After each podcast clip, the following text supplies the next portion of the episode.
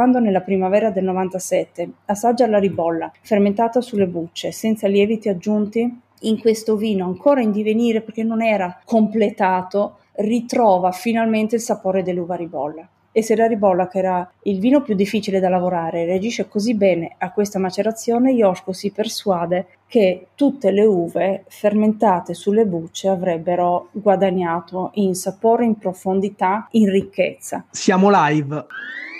Benvenuti! State ascoltando Juicy Tap.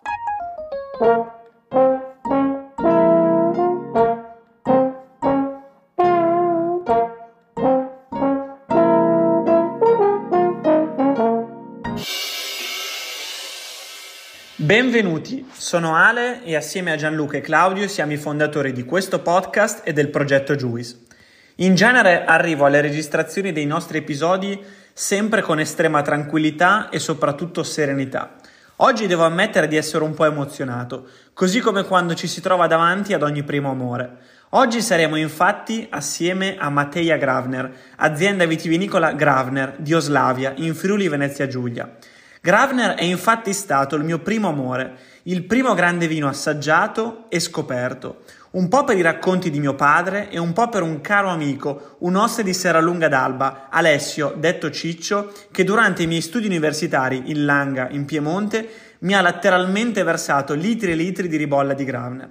Il primo amore non si scorda mai e per questo sono e siamo felicissimi di avere con noi oggi Matteja Gravner. Assieme a Matteia faremo un bellissimo viaggio e parleremo della storia della sua famiglia, del rapporto con il padre Iosco, dai cambiamenti e dell'evoluzione della filosofia produttiva, dalla biodinamica fino ad arrivare alle macerazioni in anfora, metodo per cui Gravner oggi è conosciuto in tutto il mondo. Io direi che possiamo iniziare. Matteia, benvenuta su Juicy Tap. Ciao Alessandro, ciao Gianluca. È davvero un super piacere e onore averti qui e grazie intanto di cuore per aver accettato e accolto il nostro invito. Noi abbiamo sempre un piccolo rito iniziale, quindi ti chiediamo se puoi presentarti, quindi da quello che è stato il tuo percorso umano e professionale fino ad oggi. Volentieri. Sono Matteia, primogenita di Joschko e Maria e nasco ad Oslavia, a dire il vero a Gorizia, che però Oslavia è frazione di Gorizia. Ho sempre vissuto qui fino a quando i miei mi hanno indirizzato agli studi tecnici. Non avevo delle idee molto chiare, non, non avevo idee precise su cosa fare da grande, come spesso succede a 14 anni, e mi hanno avviata all'Istituto Agrario di San Michele Aladige, quindi enologia, proprio sparata anche abbastanza lontano da casa a studiare quello che poi scoprirò non essere la mia strada. Ma ci arriverò a, praticamente alla fine degli studi, quindi quando a San Michele Aladige era richiesto un tirocinio per essere ammessi nel passaggio tra la quarta e la quinta superiore e un altro eh, nel passaggio dalla quinta alla sesta. Enologia porta ancora sei anni di studi superiori. E niente, faccio un tirocinio bellissimo in, in Borgogna. Erano anche gli anni in cui papà stava cambiando tutto ciò che stava facendo, per cui il primo tirocinio normalmente si faceva in Italia, io non sapevo bene dove andare anche perché papà è stato bravo con, con ciò che stava facendo, con ciò che stava mettendo in discussione, si era reso abbastanza la, la vita difficile tra, tra, altri produttori, quindi io ho avuto questa splendida opportunità di fare il tirocinio in Borgogna, arrivata alla fine del tirocinio Uh, mi sono resa conto che quella assolutamente non era la mia strada, non tanto per la Borgogna quanto proprio per la vinificazione. Ho avuto la fortuna di essere da una produttrice, una donna uh, incredibile, che prima di farmi tornare a casa a riprendere gli studi, perché comunque quello dovevo fare, mi ha portato nell'ufficio di promozione dei, dei, vini della Borgogna e lì mi si è aperto un mondo perché mi ha fatto vedere che c'era una parte di mondo viticolo del quale io non avevo assolutamente idea che invece mi pareva molto più interessante e anche molto più eh, vicino alle, alle mie corde. E quindi a pochi giorni dalla conclusione di questo tirocinio, quando io già dentro di me mi, mi, mi preparavo, cercavo di raccogliere il coraggio per tornare a casa, dire ai miei che insomma sì, stavo per affrontare la quinta superiore, ma, mm, ma, non ero convinta di quello che studiavo, quindi avrei preferito tornare da capo, dalla prima superiore. Immaginatevi la, la faccia di Yoshko se le avessi detto una cosa del genere. Decido che invece no, porto a termine gli studi e li cambio dopo. Quindi finisco l'istituto e decido di fare tutt'altro, ovvero cosa complementare, quindi studiare la, la comunicazione, il marketing, la, l'economia, proprio per provare ad occuparmi di quello che in Italia in quel momento c'era già, ma in forma ancora abbastanza abbozzata, e quindi la comunicazione del vino. Da lì in realtà non sono mai rientrata in azienda, anche perché noi siamo un'azienda piccina e come tali non è che tutti poi ci possano stare. Io dico sempre che se il panino è troppo piccolo alla fine finisce che nessuno si sazi. Yoshko era poco più che quarantenne, quindi non è che avesse proprio tutto questo bisogno di una rompiscatole tra le gambe e posso continuare con, con la mia vita inizio a lavorare in Trentino dove ero rimasta a studiare, intanto mi ero formata con la famiglia e passo in realtà eh, quasi tutto il tempo tra la comunicazione e l'organizzazione di eventi, come dire, la terza parte del vino che fino a qualche decennio fa era quella più trascurata, quella ritenuta anche meno, meno, importante, soprattutto nelle aziende piccole, ma anche mio nonno lo diceva mio padre e mio padre ne era fino a poco fa ancora convinto che comunque se fai bene il mercato prima o poi te lo riconosce. Stiamo parlando comunque di metà degli anni 90, avevo già cominciato a dire, beh, insomma, forse anche il bene va raccontato, va comunicato, va spiegato. Inizio a lavorare in Trentino, passo poi in una, un'esperienza quasi pubblica, quello che poi è diventato la Trentino SPA, quindi comunicazione turistica territoriale di prodotto, Passo poi, ritorno al, all'Istituto Agrario San Michele in cantina, sempre nella parte più di, di comunicazione, di marketing e commerciale, per poi cercare un'esperienza molto più privata, perché è vero che le istituzioni pubbliche danno tantissime possibilità, io non sono fatta per una vita pubblica, io mm, sono abituata che quando c'è da fare una cosa si fa, al di là dell'orario, al di là delle, delle ore che ci metti e quindi insomma cerco un'esperienza un pochino più privata e mi sposto nel Veronese dove sono rimasta quasi sette anni alla Bertani cantina allora ancora in mano a, ad una famiglia. È stata un'esperienza estremamente formativa ed è una cosa che consiglio a tanti piccolini perché secondo me quando si è piccoli si rischia di non vedere cos'è il mondo fuori, non che il mondo delle aziende grandi organizzate sia sempre giusto e perfetto, ma noi piccoli abbiamo un po' il difetto di lamentarci sempre che il mondo lo dirigono i grandi. Non è vero che lo dirigono i grandi, è vero però che i grandi riescono spesso ad avere un'organizzazione che permette loro di partecipare molto di più alle scelte e agli indirizzi del settore per cui da piccoli non riusciamo a farlo e proprio per questo rischiamo di rimanere un pochino incastrati nei meccanismi che non riusciamo uh, nemmeno ad indirizzare. L'esperienza in Bertani molto formativa, molto divertente, cominciavo ad annoiarmi, nel senso che a mio parere avevo un po' visto tutto quello che lì avrei potuto fare ed imparare. Prima ancora di cominciare a guardarmi in giro per capire cosa poteva essere il passo successivo, eh, Yoshko l'aveva capito e mi ha chiesto di tornare a casa e di dargli una mano. In realtà nel frattempo era successa una cosa anche molto tragica. Nel 2009 è mancato mio fratello, fino ad allora eh, noi siamo tre sorelle e avevamo appunto il più giovane era Micha, aveva già affiancato papà, lo stava affiancando molto bene e la, la prosecuzione naturale dell'azienda pareva nel, nelle sue mani. Così non è stato e quando succedono cose del genere in qualche modo ti devi reinventare, quindi papà mi chiede di tornare e di prendere in mano, di dargli una mano su tutto quello che è la parte non, non produttiva. Lascio Verona, eh, mi trasferisco ad Oslavia e cerco di capire intanto cosa bisogna fare, cosa serve ad, una, ad un'azienda del genere. Moltissime delle cose che pensavo prima di arrivare non le ho mai messe in atto, tante altre mi sono trovata ad improvvisarle e comunque sono ancora qua. Ciao Mattia, intanto ti do il benvenuto anche da parte mia, che sicuramente non è la prima volta che in questo podcast parliamo di vino, però Gravner per tutti quanti gli appassionati di vino ha un po' un sapore unico, forse per, non lo so, l'iconicità e quello stile che vi contraddistingue, che qualsiasi appassionato di vino conosce. Io, a differenza di Alessandro, mi sono approcciato al vino in età un po' più avanzata e Gravner è stata la prima bottiglia, la prima cantina che ho un po' desiderato, di cui avevo sentito parlare, che era un po' difficile da trovare e quindi ricordo perfettamente la prima volta che ho avuto modo di assaggiare uno dei vostri vini. Quindi questa diciamo magia che c'è dietro la vostra azienda e i vostri vini è un qualcosa di bellissimo e sono contento che siamo riusciti a portarla sul podcast. Ci hai raccontato che dopo un po' di girare sei tornata in azienda, quindi ti volevamo chiedere di raccontarcela un po' questa azienda, da Lenzuolo Bianco che è la frazione dove, dove vi trovate a tutto quanto il mondo perché ormai i vostri vini sono veramente bevuti e conosciuti in tutti quanti gli angoli del globo. Raccontaci un po' come nasce Gravner e come si è trasformata negli anni. È un'azienda familiare, nasce nel 1901 quando eravamo parte dell'impero austro-ungarico.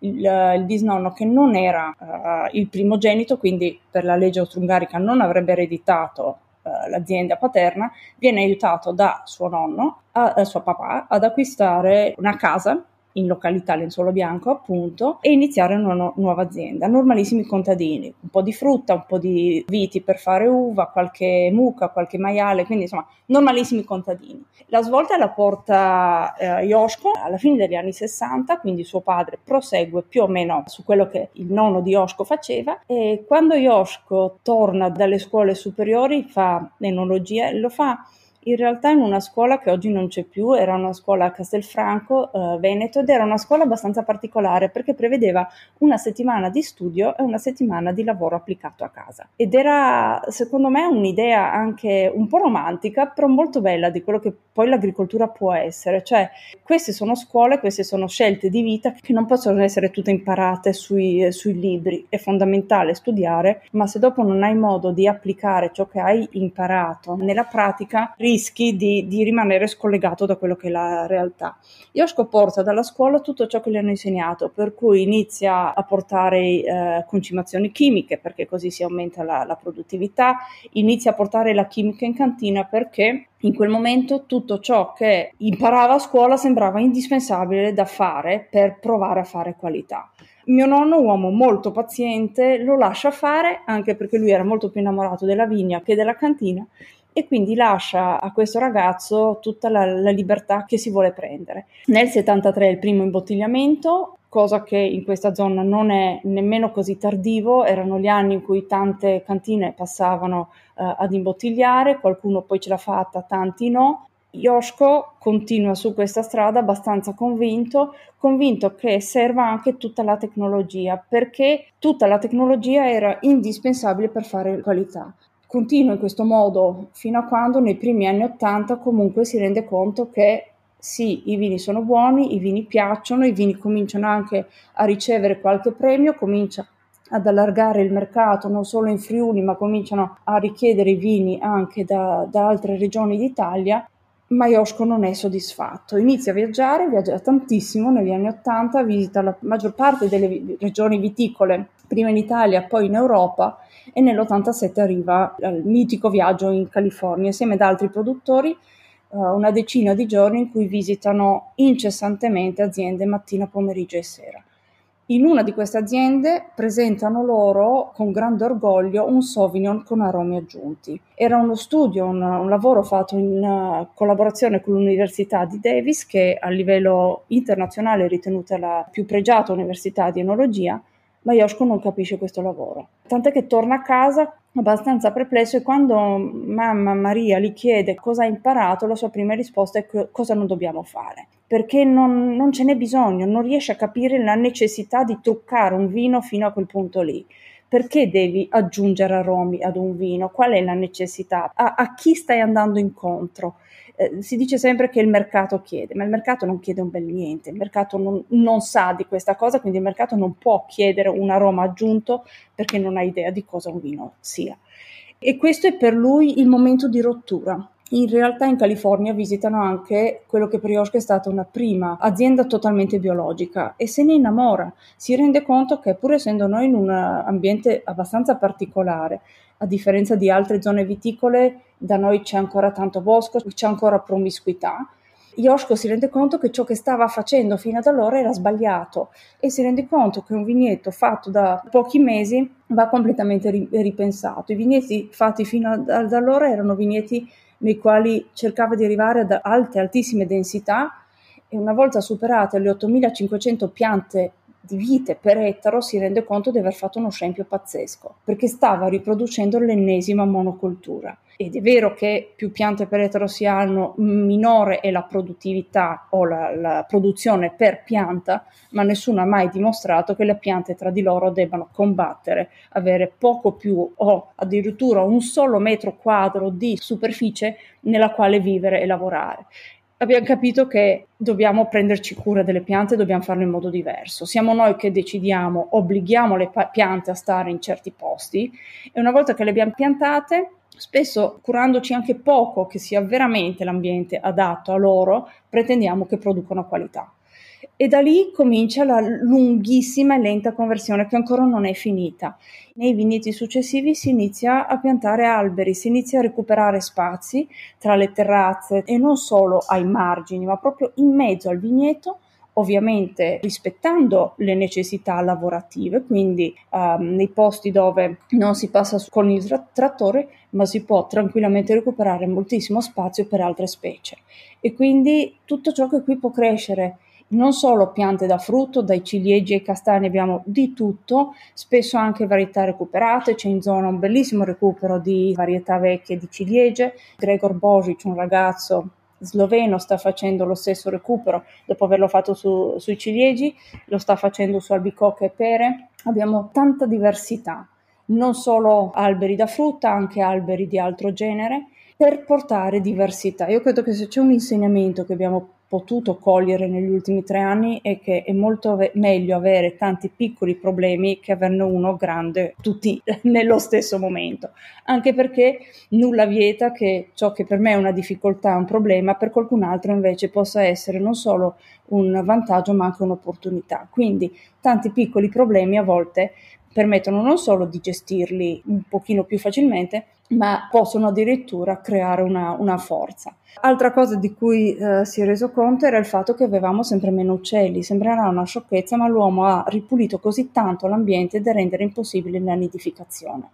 E per come sono fatti gli uccelli, ovviamente, se non hanno un nido non si riproducono e quindi siamo andati a studiare con l'aiuto di uno specialista, Sergio Abram, quali sono le specie di uccelli che potevano vivere nelle nostre zone e sono stati introdotti nidi artificiali. Attualmente ne abbiamo tra i 320 e i 340 attivi ed è una cosa incredibile quante specie di uccelli che non conoscevamo stanno ritornando. È un lavoro lungo oltre 25 anni, speriamo di non vederne la fine perché tutti gli anni, soprattutto in primavera e estate, un libro che non manca mai in cucina dai miei è, è il libro degli uccelli, perché succede tutti gli anni di andare a ricercare qualcosa che non conoscevamo ancora.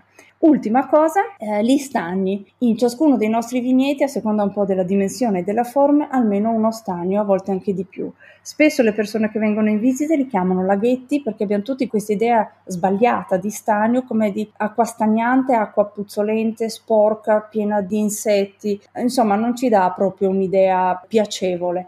In realtà uno stagno vivo è uno stagno in equilibrio e negli stagni nascono insetti che vengono poi mangiati dagli uccelli che vivono nei vigneti, dalle rane che invece vivono negli stagni. Negli stagni gli uccelli vanno a bere, vanno a dissetarsi, vanno a fare il bagno, per cui si crea un ambiente che per forza di cose non è un ambiente naturale, ma è un ambiente che è molto meno eh, sfruttato ed è un ambiente che per quanto indirizzato dall'uomo prova a riportare un po' di naturalità in un sito produttivo. Quando tutto questo comincia finalmente ad essere operativo, perché sono processi molto lunghi, non è che in due anni si cambia un vigneto, quando finalmente eh, in cantina arrivano uve pulite, c'è un interrogativo al quale Yoshko non sa rispondere e che lo tormenta ed è questo.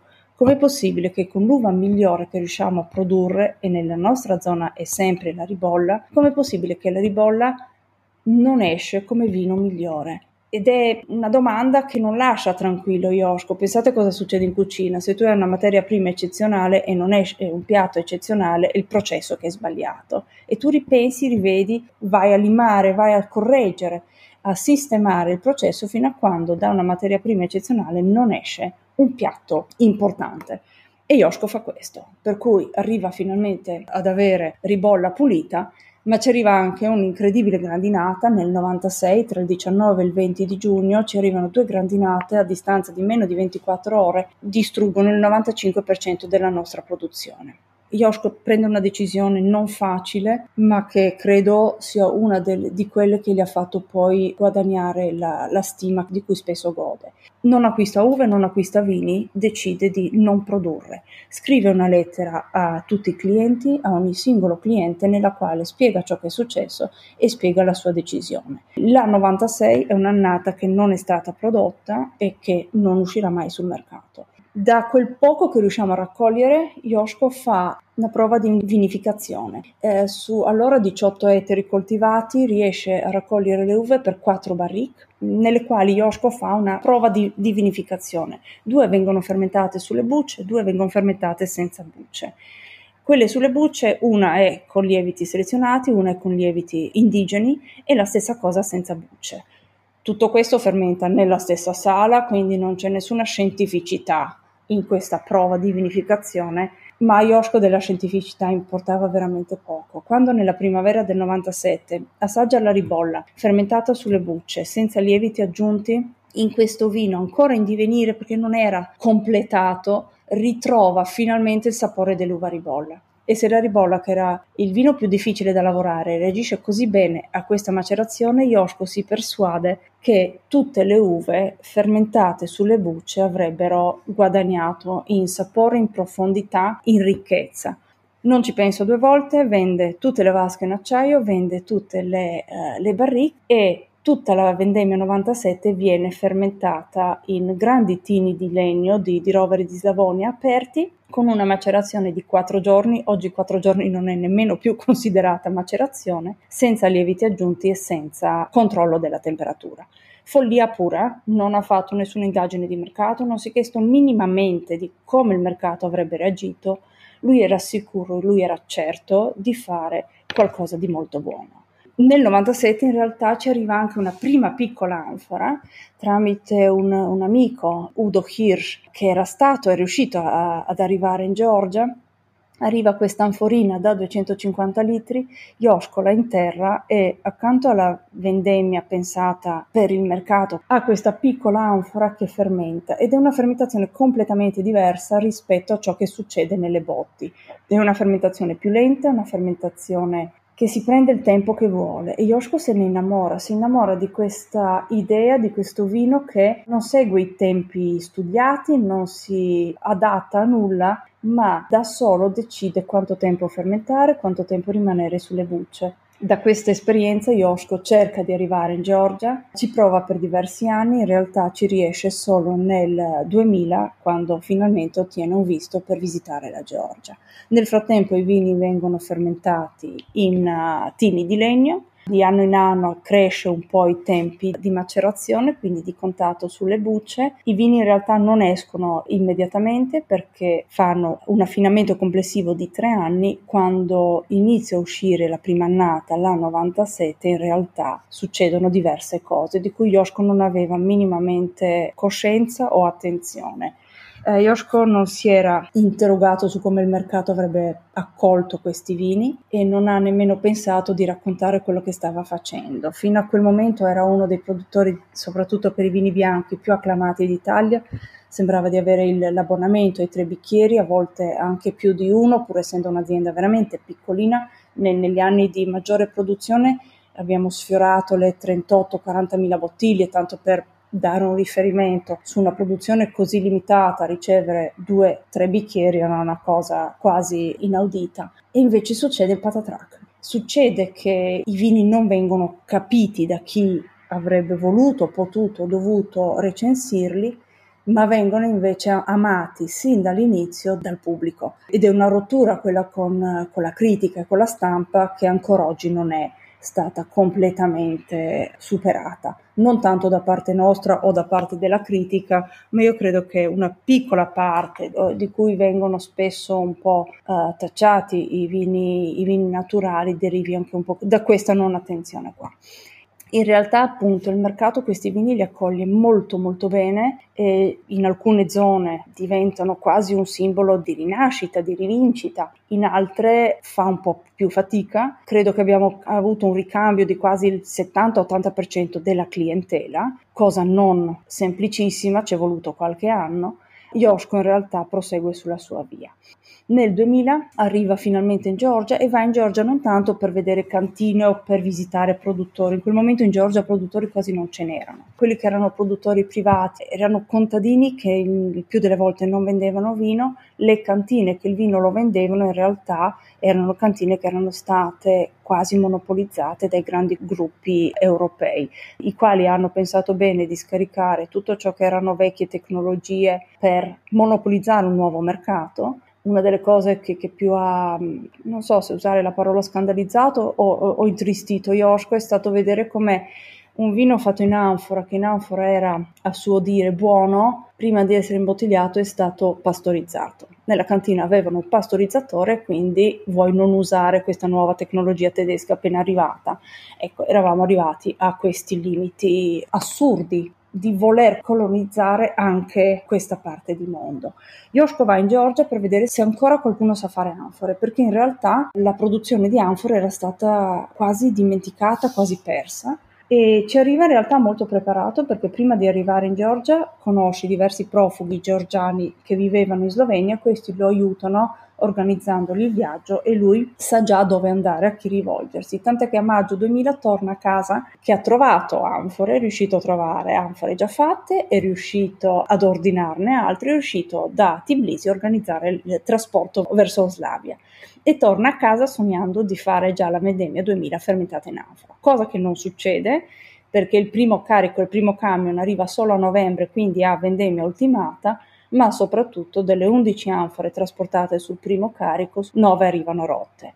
Tanta pazienza, si torna in Georgia, ci vorranno 5 anni ad avere le 47 anfore integre che vanno a comporre poi la cantina delle anfore. Nel 2001 in realtà altre anfore in arrivo, c'è una parziale fermentazione in anfora e ciò che succede è una vendemmia completamente diversa. Mentre nel 2000, che è stato l'ultimo anno fermentato in tini di legno, la macerazione va dai 12 ai 14 giorni, la ribolla fermentata in anfora nel 2001 rimane in anfora per oltre tre mesi. E da lì poi in realtà è, è ormai storia quotidiana, eh, viene messa semplicemente, tra virgolette semplicemente, a punto la produzione, nel senso che l'annata 2001 fermentata in anfora viene imbottigliata nel 2004, quindi con tre anni di affinamento e in vendita nel 2005. I vini macerati nel 2005 cominciano a essere già abbastanza comuni, quelli in anfora un pochino meno, quindi nuovamente lo, lo stupore e la, la, poca dimestichezza di chi questi vini avrebbe potuto, dovuto recensirli, quindi proporli sul mercato. Yoshko si rende conto che anche qui c'è un errore, ovvero i vini fermentati in anfora sono vini più lenti, sono vini che hanno bisogno di tempi di maturazione più lunghi e da lì inizia l'allungamento dell'affinamento. Quindi la 2002 non viene imbottigliata nel 2005, viene imbottigliata solo nel 2006 e annata dopo annata allungando da una parte l'affinamento, dall'altra parte il fatturato, ovvero strisciandolo e tirandolo su a 18 piuttosto che 24 mesi, arriviamo ad imbottigliare la 2007 nel 2014, che è un pochino la nostra cifra distintiva, perché i vini in anfora sono vini che hanno tempi di maturazione un pochino più lunghi e perché riteniamo corretto e giusto che nel momento in cui il vino viene messo sul mercato sia poi scelta del consumatore o dell'operatore quando consumarlo, ovvero la libertà di chi acquista il vino dovrebbe essere quella di decidere lui quando aprirlo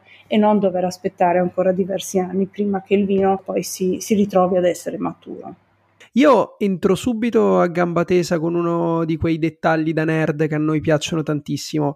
Hai parlato di due concetti che sono quello di macerazione e di affinamento in anfora e quindi ti vorrei chiedere di approfondire un po' questi temi. Partendo dalla macerazione, che cos'è e perché magari nello specifico con i vostri vini, con le uve che vengono coltivate nelle vostre zone e è un processo produttivo che le valorizza maggiormente. E poi invece rispetto all'anfora, che cosa ha di unico questo contenitore? Che cosa ha l'anfora di diverso dal legno, dal cemento o dall'acciaio che vengono utilizzati in viticoltura? Allora, intanto la macerazione è quel processo di uh, fermentazione sulle bucce che viene normalmente fatto per i vini rossi, eh, non sempre, non obbligatoriamente, ma la maggior parte dei vini rossi viene fermentata sulle bucce. Le bucce hanno tantissime sostanze che sono da quelle più legate alla struttura del vino a quelle più legate invece alla parte magari un po' più gustativa, quelle legate anche alla parte olfattiva.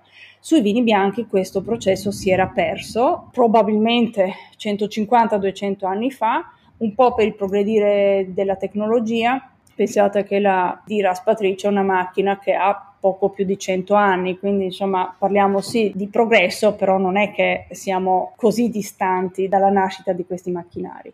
Perché la macerazione sulla ribolla? Ribolla è una varietà autoctona, è una varietà che viene coltivata in Friuli, in realtà è una varietà che è stata abbastanza dimenticata. Pensate che la denominazione di origine controllata, la DOC Collio, quando è stata istituita nei primi anni 60, ha completamente trascurato la ribolla che rimane vino da tavola fino ai primi anni 90. Ribolla è sempre stata la varietà di Oslavia. Oslavia era conosciuta per la ribolla, è una varietà a bacca bianca con una bacca un pochino più grande rispetto ad esempio ai Pinot, ai Sauvignon e ha una buccia molto spessa, una buccia grossa, molto croccante.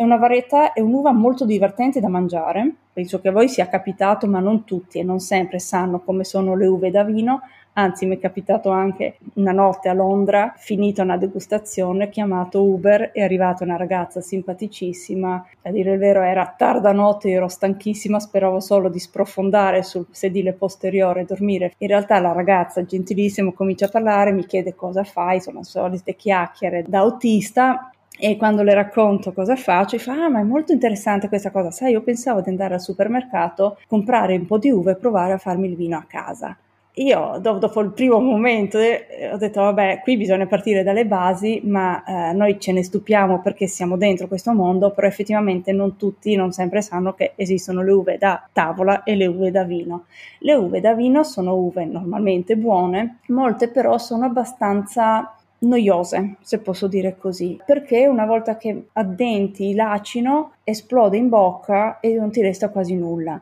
Ci sono altre varietà come la ribolla che invece ha una polpa molto croccante, una buccia molto grossa, per cui continueresti a masticartela. Yorko normalmente durante la vendemmia mette su 4-5 kg perché continua a mangiarla tutti gli anni, quindi pur lavorando insomma in vigna non è che si dimagrisca. Comunque le caratteristiche della ribolla con questa buccia molto grossa, con questa polpa carnosa, fanno sì che se viene vinificata eliminando immediatamente, quindi appena l'uva arriva in cantina, pressandola, si elimina tutta la parte solida dalla parte liquida, quindi dal mosto, la ribolla esce come un vino bianco molto neutro, molto delicato, molto gentile, però insomma difficilmente un vino emozionante. Yoshko non riusciva a capire questo, ma perché l'uva è così divertente da mangiare e il vino poi, per quanto fatto bene, continua ad uscire un vino quasi neutro? e qui l'idea appunto di, di portarla a, eh, a, macerare. La macerazione porta un sacco di, di, vantaggi al vino, porta anche un sacco di difficoltà perché non è che prendi qualsiasi uva, la butti in un eh, contenitore e li fermenta, devi avere uve pulite. Sembrerà una sciocchezza, però se ci pensate quando è che una mela piuttosto che un qualsiasi frutto che cogli dal, dall'albero lo, lo metti in bocca quando sai che sopra non ci sono porcherie. E questa è una delle, delle tante discussioni su, sul nostro lavoro. Molto spesso veniamo indicati tra i primi produttori biologici biodinamici in Italia, non è così. E dalla fine degli anni Ottanta che non utilizziamo prodotti di sintesi, prodotti chimici, abbiamo approcciato la biodinamica solo da pochi anni. Questo per una serie di vicende umane e familiari lo specifico perché mi dispiace per chi ha, ha, cominciato molto prima di noi, per chi si è sbattuto e si è battuto in questo mondo molto prima di noi e spesso a questi non, non viene riconosciuto il merito che hanno, mentre per noi non so per quale motivo, ma molto spesso si pensa che siamo tra i primi in, in assoluto. Quando finalmente in cantina arrivano uve pulite, si possono utilizzare tutte. E ciò che succede è che la ribolla, che prima era un vino molto neutro, molto simpatico, carino da bere, diventa un vino invece molto più complesso, con una longevità completamente diversa. E questo è un pochino la, il lavoro che ha tentato di fare Yoshko che ancora sta provando a, ad affinare perché in realtà non è mai finita, non arrivi mai a un punto nel quale dici ok, sono completamente e perfettamente soddisfatto di tutto. Ogni anno c'è qualcosa da aggiustare, qualcosa da migliorare, c'è qualcosa che hai capito, qualcosa che fino a quel punto lì non ti era chiaro e quindi la bellezza della natura che ogni anno ti, ti pone delle sfide diverse. Perché l'anfora? Allora, la fermentazione deve avvenire in un ambiente che possa respirare. I lieviti che fermentano hanno bisogno di ossigeno. Per cui la prima cosa che Yoshko capisce è che non va fatta, a suo avviso, in un ambiente neutro, che poi neutro non è, quale potevano essere le vasche in acciaio. Quindi inizia dalle, dai tini di legno tra i tini di legno e le anfore le differenze sono diverse. Intanto il materiale. Faccio una precisazione, noi le chiamiamo in modo improprio anfore e abbiamo cominciato a usare questa parola per pigrizia, anche se il nome tecnico di quelli che usiamo noi sarebbe kvevri, che è il, l'anfora georgiana. Le anfore georgiane sono diverse rispetto alle altre, intanto per il materiale, l'argilla è un'argilla estremamente pulita, quando nel 2000 Yoshko tornò dalla Georgia portò con sé piccoli campioncini di uh, argilla e li fece analizzare. Il laboratorio ripeté le analisi diverse volte perché non avevano mai visto dell'argilla così pura. Ciò che in particolare andavano a ricercare erano uh, metalli, soprattutto metalli pesanti, quali piombo e cadmio, che sono cancerogeni e la cui presenza, a nostro avviso, avrebbe reso impossibile da utilizzare quei materiali.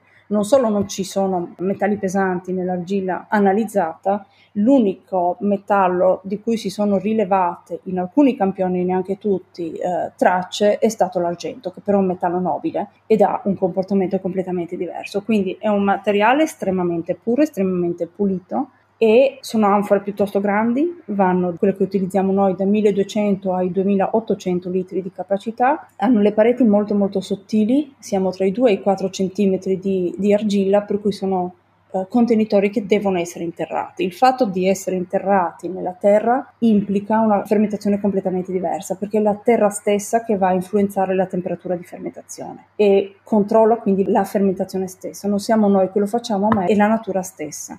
La nostra è una cantina particolare, è stata costruita in modo da non avere isolamento tra la parte interna e quella esterna e per questo motivo le anfore vivono la stagionalità, ovvero in un'estate più calda anche la cantina delle anfore è più calda, in un'estate più fresca la cantina stessa è più fresca. Questo però significa che per le uve non è uno shock essere vendemmiate perché arrivano da un vigneto in una cantina che ha vissuto la stessa stagionalità nella quale loro non solo sono cresciute ma sono anche maturate. Tutto questo riduce notevolmente qualsiasi intervento da parte nostra, che è una cosa molto bella e romantica, significa anche che quei pochi interventi che possiamo fare devono essere estremamente precisi. Quindi le uve devono arrivare in cantina perfettamente selezionate, perfettamente controllate e da lì in poi ci si affida molto di più alla natura.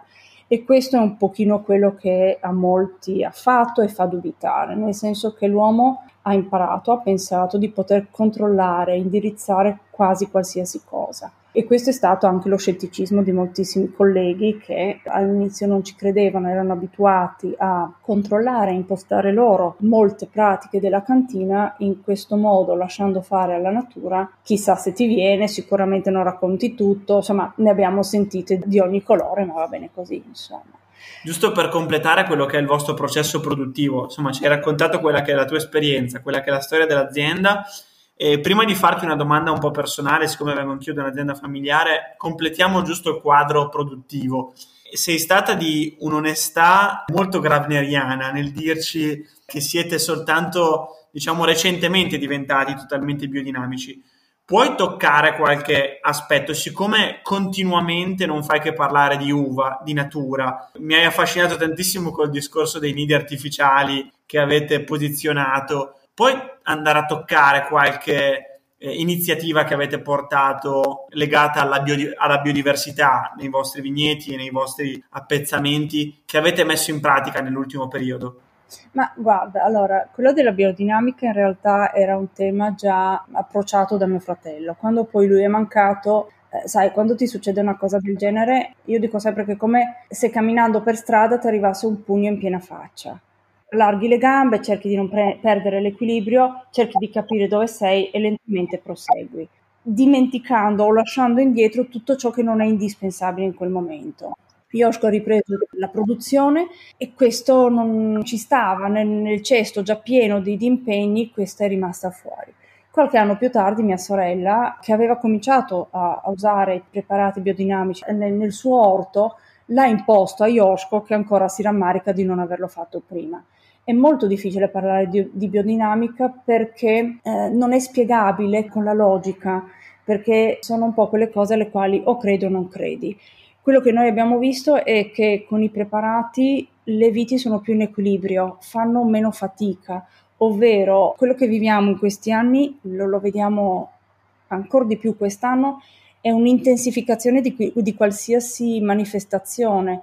Quindi quando è caldo è estremamente caldo, quando piove diluvia, poi magari ti ritrovi per settimane che non piove proprio per niente, quindi ogni cosa è molto concentrata quello che vediamo è che le nostre viti sono più in equilibrio e eh, io dico sempre che come una persona che è in equilibrio, se tu stai bene, chi di noi non ha un amico lamentone, un amico che ogni volta che lo vedi ha da lamentarsi di anche delle cose successe in prima e seconda elementare. Se tu stai bene, riesci a stare con una persona del genere qualche ora, te ne torni a casa, scrolli le spalle e continui. Pensate cosa succede quando magari siamo stanchi noi stessi, siamo stanchi, siamo affaticati, magari non stiamo particolarmente bene, ce ne torniamo a casa, mogi mogi e magari quel sentimento di fatica ci rimane per qualche giorno. Ecco, io credo che usare la biodinamica non è questione di, di, magia, non è questione di credere alle fate, ma è provare a dare un, una vita diversa attorno a una pianta alla quale abbiamo imposto noi un certo tipo di vita e dimostrato che le piante tra di loro comunicano. Ci sono degli studi fantastici che stanno mostrando una, una vita delle piante che a noi è totalmente sconosciuta. Quindi, per dirla alla Giovanotti, se sai contare solo fino a 7 vuol mica dire che l'8 non esiste. Magari verrà dimostrato che non è giusto, eh? Però intanto, fino a quando non lo dimostrano, non stiamo facendo male, stiamo cercando di ridurre l'impatto che abbiamo sull'ambiente e questo dobbiamo farlo non tanto per noi, e nemmeno per i nostri eredi. Secondo me bisognerebbe, non so se mai ci arriveremo, ma bisognerebbe riuscire a un, fare un calcolo di quanto costa tutto ciò che facciamo, tutto ciò che produciamo. Non è un calcolo es- semplicemente economico, ma quanto consuma di, di ambiente. Ciascuno di noi quando nasce dovrebbe avere un pezzetto di ambiente che gli appartiene e quando noi che coltiviamo andiamo a consumare ambiente, consumiamo ambiente non solo di chi un giorno magari berrà una bottiglia del nostro vino, ne berrà 10 e con questo potrà dirsi ripagato del consumo del suo ambiente da parte di Gravner. Se ci prendiamo cura di qualcuno dobbiamo prenderci cura di chi è più debole e nel nostro caso di chi per scelta o non per scelta non berrà mai il nostro vino. Quindi dobbiamo essere veramente coscienti di quello che consumiamo e di quello che facciamo dell'ambiente che consumiamo. Per cui quello che stiamo provando a fare anche con la biodinamica è di ridurre l'impatto che abbiamo sul mondo. E non chiediamo a chi compra il nostro vino, a chi beve il nostro vino, di venire a danzare nudo con la luna piena nei nostri vigneti. Se ci credete va bene, se non ci credete assaggiate il vino, se vi piace va bene, se non vi piace purtroppo non è legato alla biodinamica. Per cui parliamo di cose serie, parliamo di cose che veramente impattano invece di fare polemiche su delle cose che non hanno un impatto negativo sulle persone. Qualcuno dice che sono storie per vendere il vino più caro. Vabbè, se volete pensarla così, perché no? È un pensiero ed è legittimo come tale. Altri si inventano altre cose, perché no? Insomma, la, la, nostra almeno non impatta sugli altri, non ha un impatto negativo, quindi io credo che sia comunque da sostenere. È, è un po' come il, il biologico 15-20 anni fa, non c'erano aziende grandi 20 anni fa che approcciavano il biologico, oggi lo sono quasi tutte. È un biologico anacquato? A volte sì, è vero, però intanto cominciamo a prendere coscienza cominciamo a, ad approcciare questo, questo modo di fare e magari riduciamo tutti quanti lentamente l'impatto. Meglio un biologico un po' raffazzonato che può correggersi nel tempo di chi invece continua a spruzzare di tutto, a buttare di tutto, produrre cose che poi non vengono nemmeno consumate, perché credo che uno degli scempi più grandi del nostro tempo è quanta parte della produzione viene ancora sprecata, quindi non solo inquiniamo, ma sprechiamo inquinamento perché non consumiamo ciò che abbiamo prodotto. Questo credo che sia uh, una cosa inaccettabile.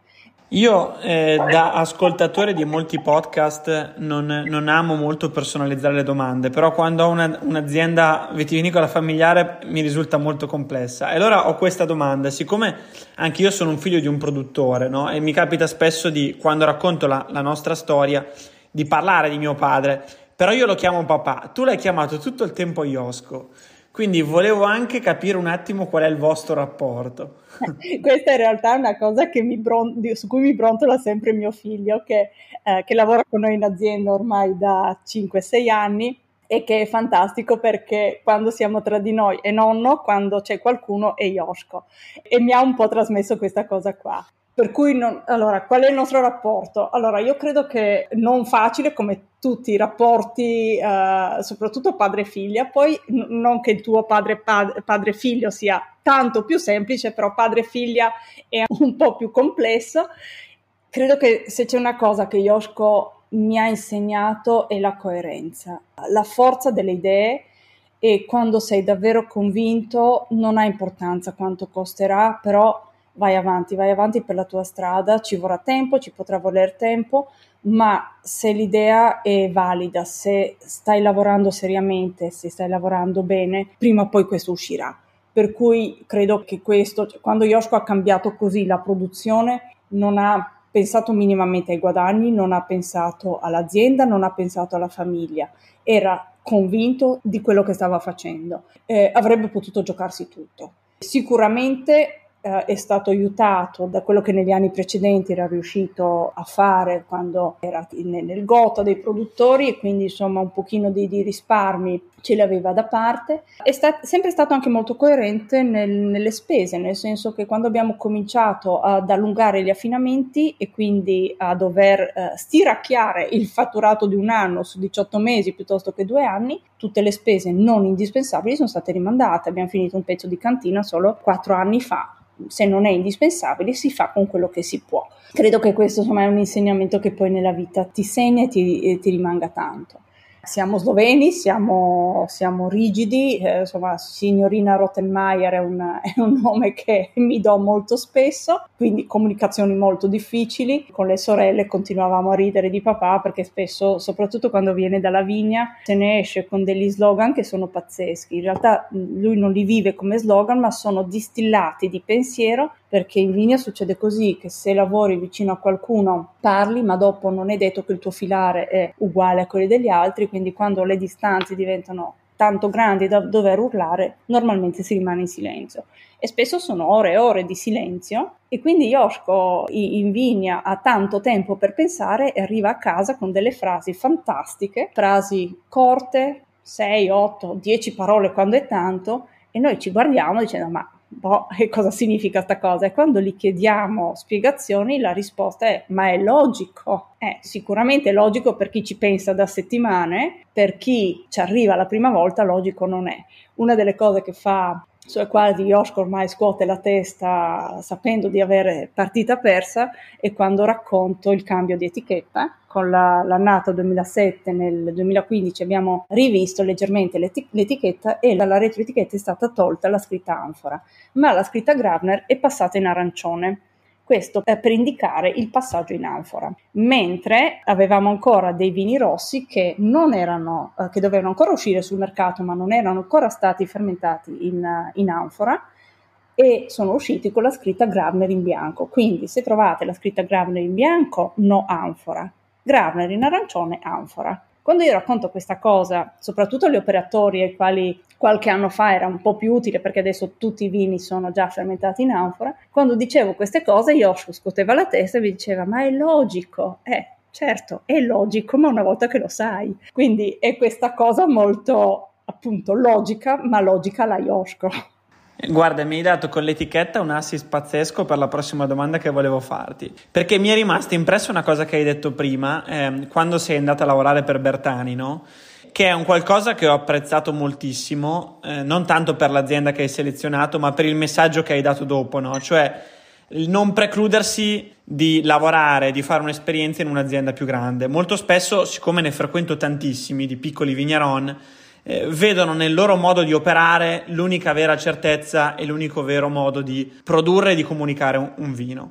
Quindi il fatto che tu abbia eh, avuto questa esperienza, secondo me, eh, ti ha sicuramente arricchito anche soltanto per capire cosa non fare. Ok? Allora la mia domanda è legata alle etichette. Che cosa la materia, diciamo, commerciale e, e responsabile di comunicazione in azienda ha portato nel, nell'azienda di famiglia? Eh, beh, sicuramente un po' più di chiarezza. Per Yoshko era normale quello che veniva fatto, c'erano sicuramente motivazioni. Il fatto è che le nostre motivazioni, per quanto grandi, una volta che escono da lenzuolo bianco 9, possono diventare molto piccole e quindi bisogna cercare di trovare un linguaggio comune con l'esterno. Eh, una cosa sulla quale ho combattuto tantissimo è stato il sito internet e soprattutto le schede tecniche che sono schede tecniche striminzite molto piccine, molto poco tecniche, ma che secondo Yoshko erano totalmente inutili, tanto chi beve il vino lo capisce. Io devo dire che negli anni, anche prima di tornare a casa,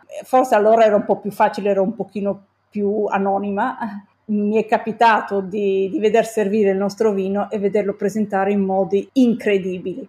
Il più delle volte in buona fede, perché eh, non c'erano informazioni e chi cercava di venderlo con tanta passione magari aveva solo alcuni punti conosciuti e tra questi punti tirava dei fili a volte folli pur di dargli una logica, pur di dargli una spiegazione.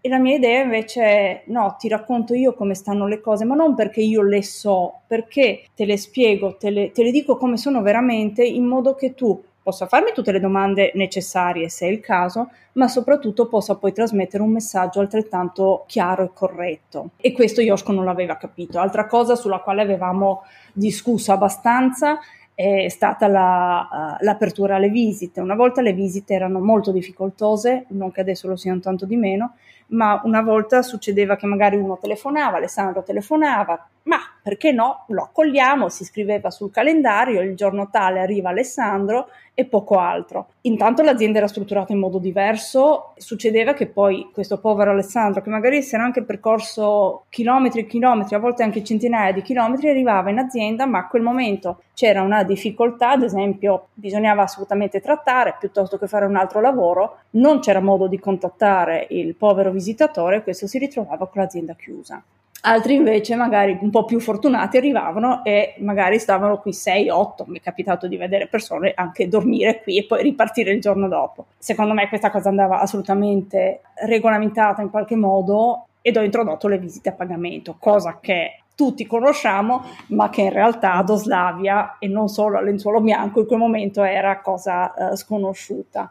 In realtà oggi siamo nella situazione opposta, abbiamo una, così tante richieste di visita da non riuscire a far fronte, non possiamo nemmeno assumere altre persone, nel senso che una ragazza che in ufficio mi affianca sulla logistica e sulle visite, più di qualcuno quando viene dice ma perché non assumete un'altra persona che segua solo le visite? Non lo possiamo fare perché la nostra resta una cantina molto delicata, quindi non è Disney World nel quale si entra tutti i giorni e in gruppi più o meno grandi, dobbiamo controllare anche il numero di persone che ci entra in determinati periodi dell'anno, le visite vengono ridotte all'osso e quindi spesso ci sono liste di attesa, eh, al momento le visite sono totalmente esaurite per i prossimi tre mesi. È vero che è anche un periodo dell'anno in cui ci si muove un po' di più, però è una situazione abbastanza difficoltosa.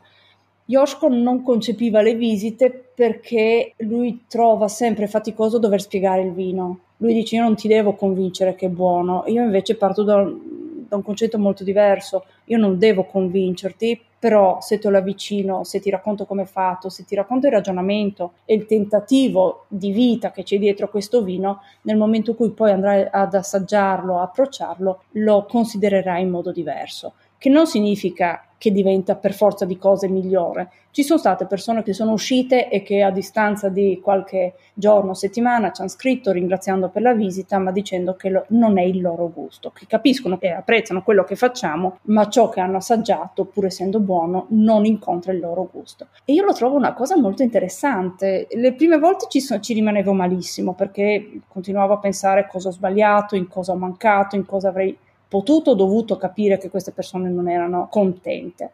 In realtà la conclusione alla quale sono arrivata è che sicuramente avrei potuto fare meglio determinate cose, ma quello che ho ottenuto è che ci sono delle persone che sono andate via da qui con la consapevolezza di dover assaggiare una cosa prima di farsi un giudizio.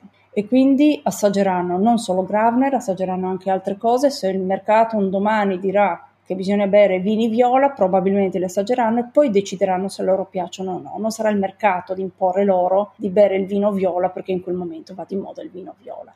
Per cui insomma sono approcci abbastanza diversi, il mio da, da quello di Osco, ma credo che poi tutto sommato vadano anche ne, nella stessa direzione. Certo è che tantissimi, e per fortuna ancora quando vengono, chiedono se è solo possibile di, di incontrarlo, di scambiare due parole o ancora una cosa che a me diverte sempre, soprattutto adesso in estate che Yoshko è sempre in vigna, mentre si fanno le visite, quando le persone vedono Yoshko si stupiscono del fatto che appunto lavori in vigna e la sua vita e, e toglierlo dalla vigna anche per una visita in genere è una cosa che sopporta malvolentieri. Matei, hai appena spezzato il cuore di tutti quanti i nostri ascoltatori che erano già pronti sul sito a prenotare la loro visita per quest'estate e quando hai detto che il prossimo posto disponibile tra tre mesi saranno tutti quanti in lacrime. Ma no, provateci sempre perché allora ci sono sempre cancellazioni, c'è sempre qualche movimento. E poi io dico sempre: la fortuna nella vita insieme all'assoluto sono due cose più importanti. Provateci sempre. Peggio di un no non può arrivare. Ottimo spirito. Matteo, siamo quasi arrivati alla conclusione e mm, dopo aver parlato del passato, dei percorsi, della storia, di quello che è successo, ci piace sempre guardare un po' al futuro e quindi ti volevo chiedere queste due cose. La prima è qual è un po' il sogno, la tua visione per la cantina Grafner? E poi invece quali sono i sogni e progetti futuri invece di, di, di Mateia, che cosa vedi anche per il tuo di futuro oltre a quello dell'azienda? Ah, allora, siamo come buona parte delle aziende familiari in un tentativo di passaggio generazionale, in questo momento appunto eh, Yoshko e Gregor, mio figlio, si occupano della, della produzione, quindi sono già come dire, una parte un po' più maschile, io tengo botta sull'altra parte ed è un, è un passaggio comunque sempre complesso, sempre da, da mettere a punto, insomma non è, non è per nulla facile. Progetti personali in realtà non lo so, è un momento abbastanza faticoso per tutti, penso che insomma si, si è parlato tantissimo del, del turismo, ma credo che un po' tutti i settori vadano ripensati, rivisti e quindi capire un pochino come gestire l'azienda. Noi siamo purtroppo un'azienda molto piccola con esigenze di un'azienda grande, quindi con un personale molto ridotto devi fare tutto quello che un'azienda grande deve fare, non che per i grandi sia facile. Eh. Per cui insomma al momento mi sono data una, un obiettivo a 3-4 anni di, di, riorganizzare alcune cose in aziende. Non ne parlo perché sono, su questo sono un pochino scaramantica, preferisco raccontarvelo a posteriori e noi ti inviteremo quando sarà il momento di raccontarcele queste, queste cose.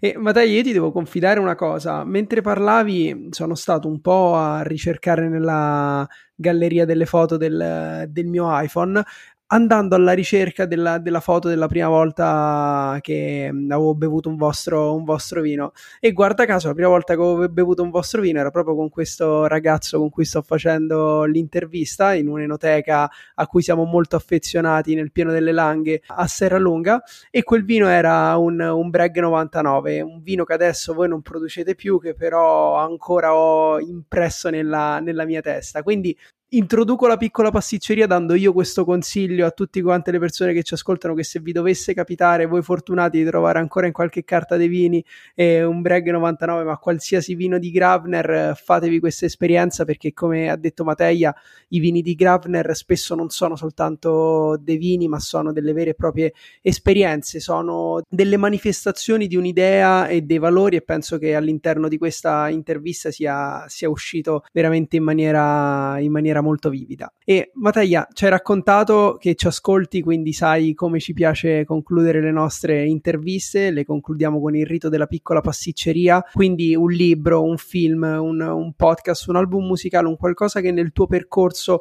è stato significativo e che hai voglia e piacere di condividere con noi. Sì, io ci ho pensato a lungo e devo dire che buona parte di quello che avrei potuto indicare come libri sono già stati detti da altri, quindi non mi ripeto. E alla fine ho, ho pensato di fare a, a, modo mio, ovvero nella mia vita, nella mia esperienza, sia umana che professionale, sono sempre state fondamentali le persone. Ogni volta che io mi sono trovata in difficoltà c'è stato qualcuno più grande o più esperto di me che mi ha in qualche modo indirizzato, che mi ha, mi ha dato quel coraggio che magari a me mancava. Per cui, uh, se posso, un consiglio sono vecchia, quindi posso cominciare a dare qualche consiglio. Succede nella vita di avere chi riesce a vedere oltre te, riesce a vedere in te e riesce a identificare il tuo potenziale. Quando questo succede, cercate di coglierlo e succede spesso, molto più di quello che si pensi. A me è successo anche per strada, camminando per strada, dovevo aspettare un autobus, una signora mi si è seduta accanto, mai vista né prima né poi, e di punto in bianco mi ha dato un paio di consigli che mi hanno veramente svoltato la vita. Mi è successo altre volte nel lavoro, quello che un pochino vedo, faccio fatica anch'io, eh, ma mi pare che spesso quando si è tanto concentrati nella propria strada si faccia molta fatica ad accettare e a capire un consiglio sincero. Per quanto male faccia una critica, per quanto male all'orgoglio soprattutto, all'ego faccia, possano fare le critiche, cercate di farne tesoro, perché fa male anche a chi la fa, nel senso che non è facile criticare, ma quando vi viene fatto col cuore sappiate che vi può veramente